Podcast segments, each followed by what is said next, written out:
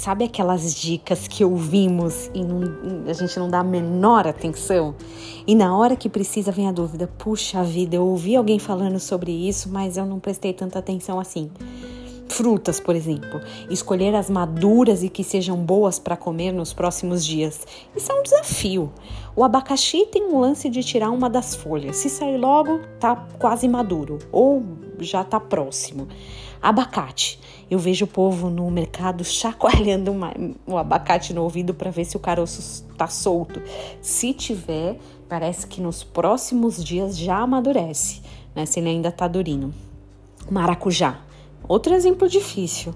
Cada um dos tipos de maracujá tem uma dica específica. Por exemplo, o azedo tem que estar tá com a casca bem enrugada. Quanto pior o aspecto, melhor.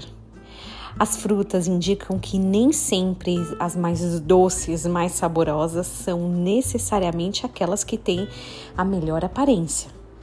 Mas Deus escolheu as coisas loucas do mundo para envergonhar os sábios, e escolheu as coisas fracas do mundo para envergonhar as fortes.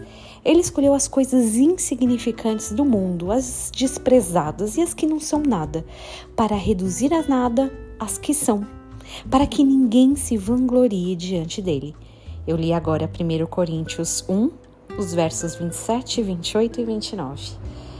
A gente se impressiona com frutas falsas que enfeitam as prateleiras de fruteiras de filme, de loja de decoração, mas no fim, essas frutas aí não são saborosas e nutritivas, elas não são nem verdadeiras, nem esse aspecto. Se você chegar bem pertinho, talvez na grade.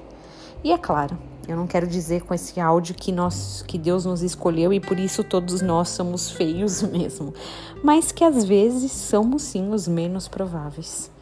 Não esqueça, Deus escolhe as coisas loucas do mundo para envergonhar os sábios e as coisas fracas do mundo para envergonhar as fortes. Que você tenha um dia abençoado em nome de Jesus.